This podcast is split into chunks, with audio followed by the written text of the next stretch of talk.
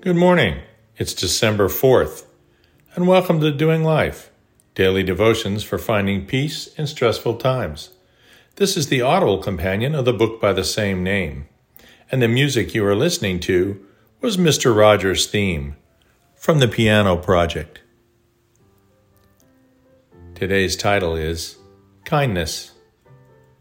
3 things in human life are important. The first is to be kind. The second is to be kind, and the third is to be kind. Henry James. I expect to pass through this life but once.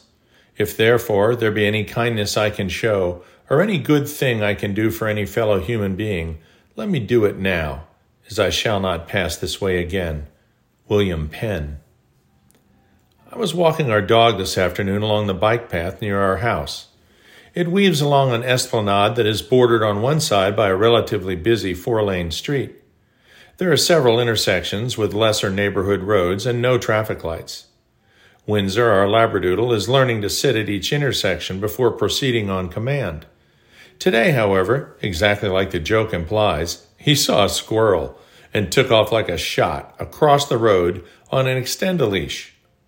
In initially following, I lost my loafer in the road while reining him in. The car, waiting, could have continued after we passed, but instead the man smiled and waved me back to retrieve my shoe.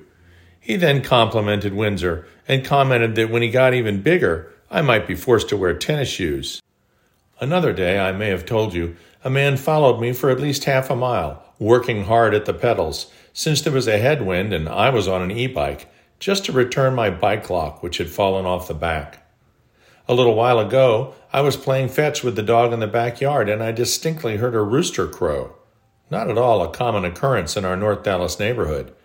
I looked over the fence and across the alley, and sure enough, there he stood on the bank of the stream through Arapahoe Park. I called for my wife to come see. Incredibly, I thought it was a wild chicken, like a wild turkey, right? I mean, I'm a city boy. My wife gave me an incredulous look, pulled out her phone, took a picture, posted it on Nextdoor, and quickly found the owner of the escaped pet rooster. I bought a 40-pound bag of wild bird seed this afternoon, lugged it to the register to check out, and the young woman who rang me up summoned a strong young guy to carry it to my car without asking if I needed help, since I obviously looked like I could use it. You probably have to think back no further than earlier today to recall a small kindness that someone paid you. Hopefully, you find it just as easy to remember having done something thoughtful for another yourself. It's not a coincidence that Paul lists kindness as one of the 9 fruits of the Spirit, Galatians 5:22. It doesn't mean atheists and agnostics can't be kind. It only means that kindness should flow naturally from those of us who are people of faith and have the indwelling Spirit. It can make someone else's day and cost you essentially nothing to be kind in your interactions with others, whether strangers or your own family members. Remember, too, that a gentle answer turns away wrath, but a harsh word stirs up anger. Proverbs 15:1. Gentleness goes hand in hand with kindness. When Christians are reborn, there are attributes to consciously exhibit.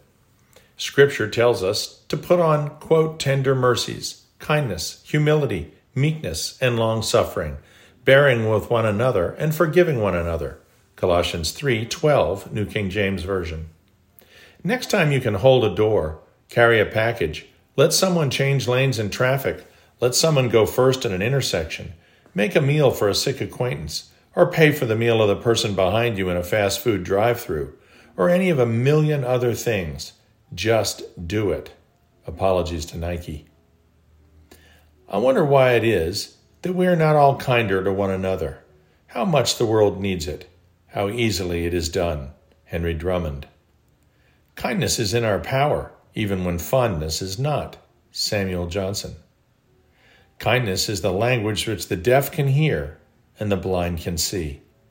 Mark Twain.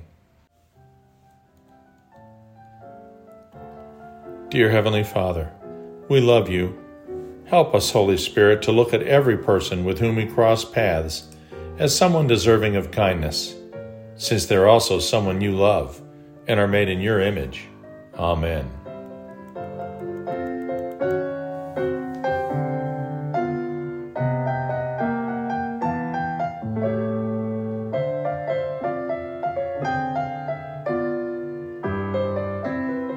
We'll see you tomorrow.